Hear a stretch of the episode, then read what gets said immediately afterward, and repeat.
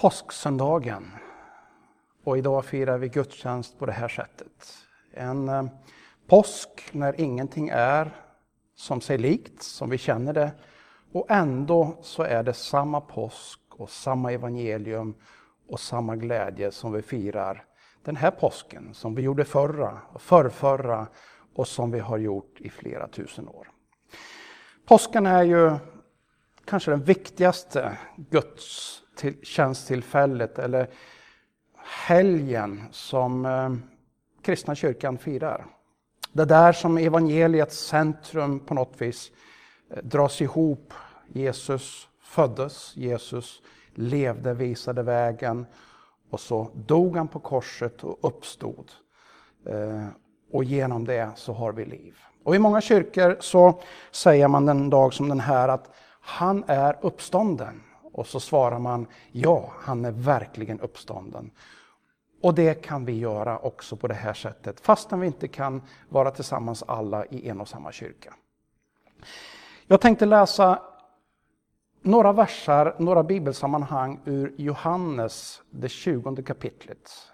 En av evangelisterna som ger en skildring över vad som hände just på påskdagen.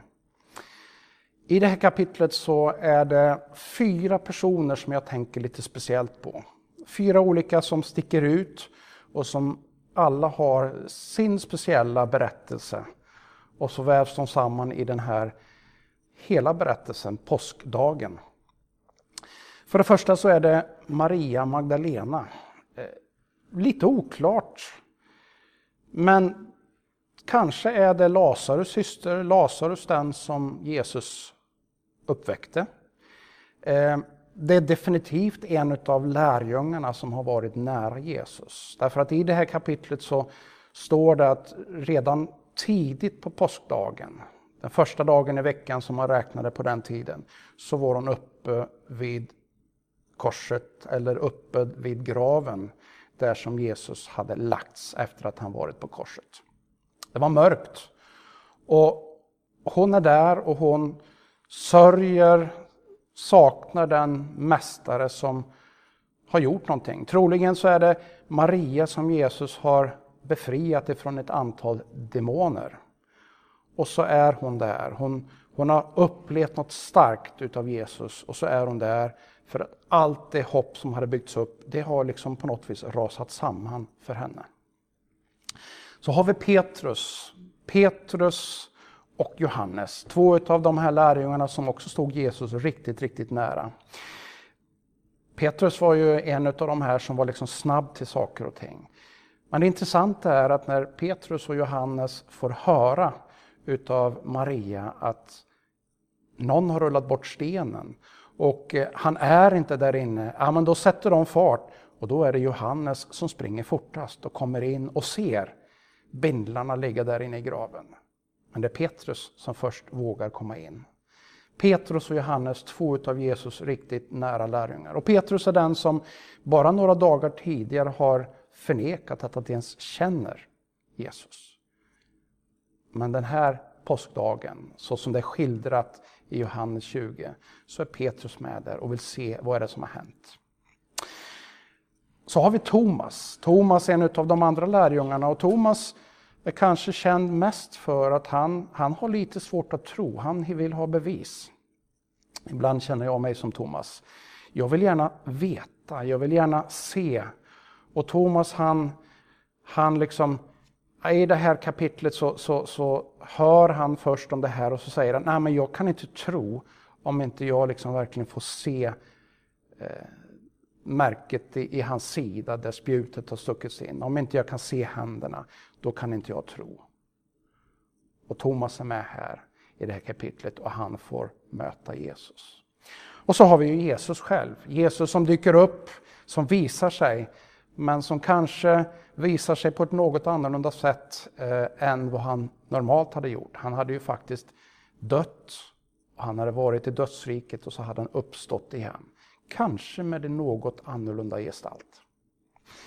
De här karaktärerna kan du gärna läsa om, kan ni gärna läsa om, där ni sitter i familjen eller i växargruppen eller i någon annan grupp, liten gemenskap.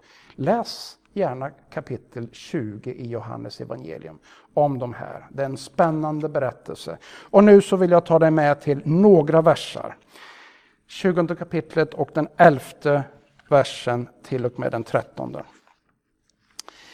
Men Maria stod utanför graven och grät.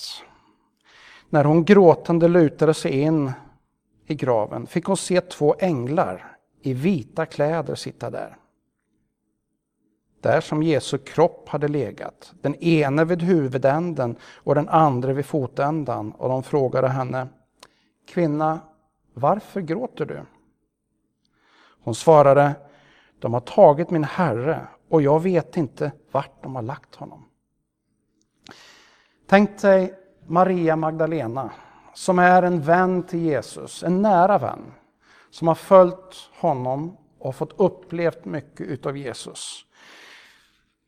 Påsken som många hade trott att nu ska han bli kung vänds istället i något helt annat. Hennes mästare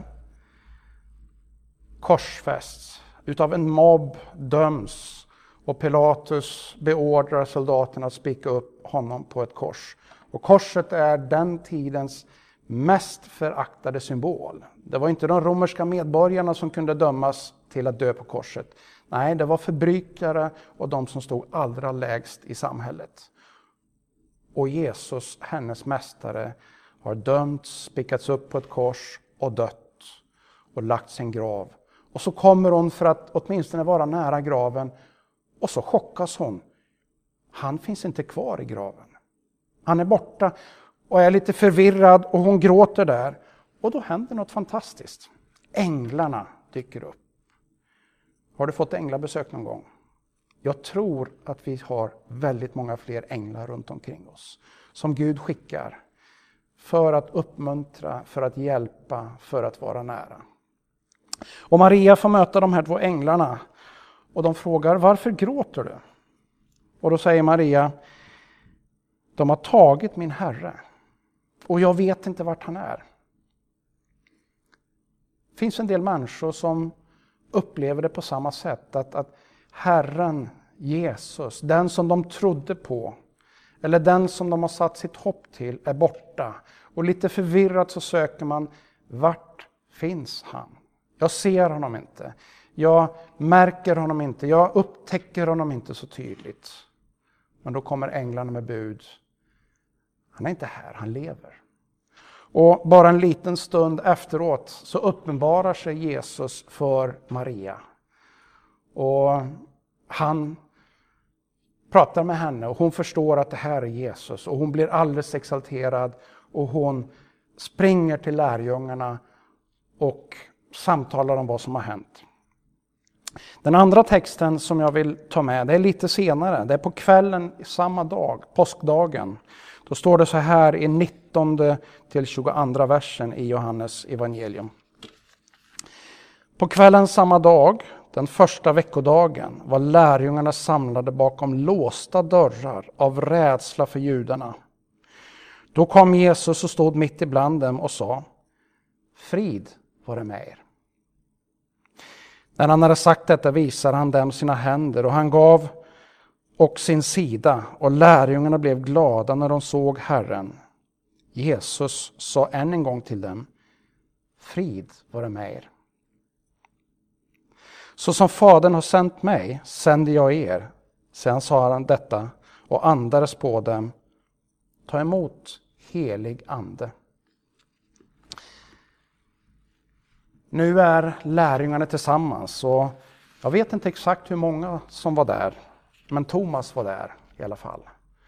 Och ett antal till. Och de hade låst in sig för att de var rädda. De hade ju förföljts och de hade ju varit Jesu nära vänner. Jesus hade dött, han hade spikats upp på ett kors och nu liksom visste de inte vad kommer att hända. Det fanns liksom en rädsla och en osäkerhet som i deras fall ledde till att de låste in sig. I den här tiden som vi lever just nu så är det många människor som är rädda och det är med rätta. Vad är det för någonting som händer? Vad är den här pandemin som vi ser sprida sig ut över jorden? Vad kommer den att leda till? Vad kommer det innebära för mig, för dem jag älskar? Vad kommer det innebära för dem jag känner, det sammanhang där jag finns? Och så kommer Jesus till de här lärjungarna. De som liksom har förlorat ett hopp. Och så har de hört om att Jesus har visat sig. Jag är inte säker på att de riktigt har trott det. Kanske är någon mer än Thomas som liksom tvivlar. Och så kommer han och så säger han Frid vare med er. Vad betyder det där ordet frid? Ja, det finns många dimensioner i det ordet, eller det finns många nyanser utav det. Men jag uppfattar att det kommer med hopp. Det vill säga att frid är ett inre tillstånd utav lugn och ro som man nog bara kan få om det finns hopp. För när hoppet är ute, när det inte finns något hopp, ja, vad har man då att hålla fast vid? Men Jesus kommer och ger frid, han visar sig. Och därmed så återupprättar han hoppet för vem han är och varför han har kommit och vad han har gjort. Och Två gånger så säger han till lärjungarna, min frid ger jag er. Frid vara med er. Och kanske är det precis det som påskens budskap ska ge till dig.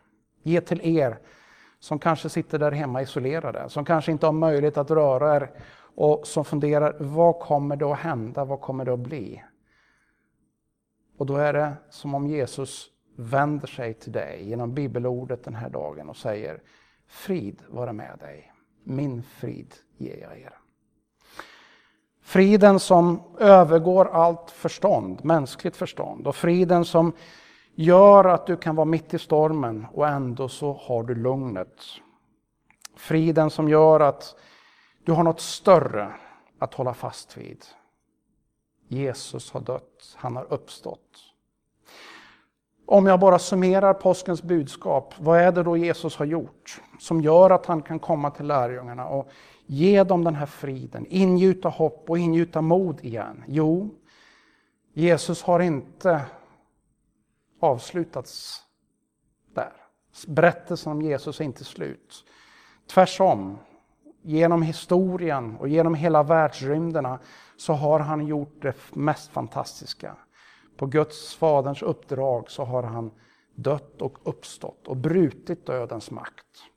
Han har betalat priset som det talas om i Bibeln. Priset som innebar att han som Guds egen högste, Guds son, han dog och han uppstod. Det högsta priset som kunde betalas. Eller om man tänker sig i skamtermer. Den största skammen har han tagit bort. Han har gjort sig skamfull genom att låta sig dö på ett kors. Men han har inte stannat där, utan han har rest upp igen till liv. Och han sitter på Faderns sida, på den högsta positionen i himlen. Det vill säga att Jesus har tagit din och min skam och han har lyft bort den och skapat möjligheten för dig och mig. Ingen skuld, ingen skam, utan vi kan ha en direktkontakt med Gud själv. Döden är besegrad. Döden har ingen makt. Ja, våra kroppar kan döden ta, men den kan inte ta vår ande, kan inte ta vår själ. Den döden är besegrad. Döden som innebär evig, evig separation. Istället så har vägen öppnats genom påskbudskapet, genom Jesus Kristus till en evig gemenskap med Jesus själv. Hindren är borta. Och jag skulle bara vilja vända mig till dig, till er som sitter och tittar på den här gudstjänsten, är med. Hoppas att ni inte bara tittar som åskådare utan att ni faktiskt är del i gudstjänsten. Och efter den här lilla predikan, efter sångerna här, att ni fortsätter att samtala. Och jag skulle vilja uppmana er att läs, läs påskens berättelse. Läs det här kapitlet, Johannes 20. Ta del i berättelserna och fundera över vad är det som slår an till dig? På vilket sätt är det här relevant för er? Och frågan som jag också vill skicka med till dig personligen, inte bara till er i gemenskapen, det är vad är det du behöver göra? Vad är det du behöver göra på grund av det Jesus har gjort för dig? Att Jesus har visat sin stora kärlek till dig. Gud har genom Jesus Kristus kommit närmare dig, närmare oss. Och han är aldrig längre bort än en bön. Han är aldrig längre bort än en tanke eller ett ord. Det evangeliet, de glada nyheterna. Det är därför vi tillsammans med så stor glädje kan säga att Jesus lever. Han är uppstånden. Ja, han är verkligen uppstånden. Och det är det vi firar den här påsken. Ska vi be tillsammans. Gud i himlen, tack att du har visat så stor kärlek. Vi förstår inte hela mysteriet. Men vi förstår att du har visat kärlek genom att ge din enda son, Jesus Kristus. Tack för att han har dött, men också uppstått. Tack att vi den här dagen, den här påsken i en annorlunda tid kan glädjas, kan fira att Jesus är uppstånden. Han lever, han är inte död, han är inte kvar i någon grav. Nej, han lever och han har gett oss vägen till himlen, vägen till hopp, vägen till evigt liv, vägen till frid, också i den största storm som finns. Gud, så tar vi emot din frid, så tar vi emot din ande den här påskdagen. Jag ber i Jesu namn. Amen.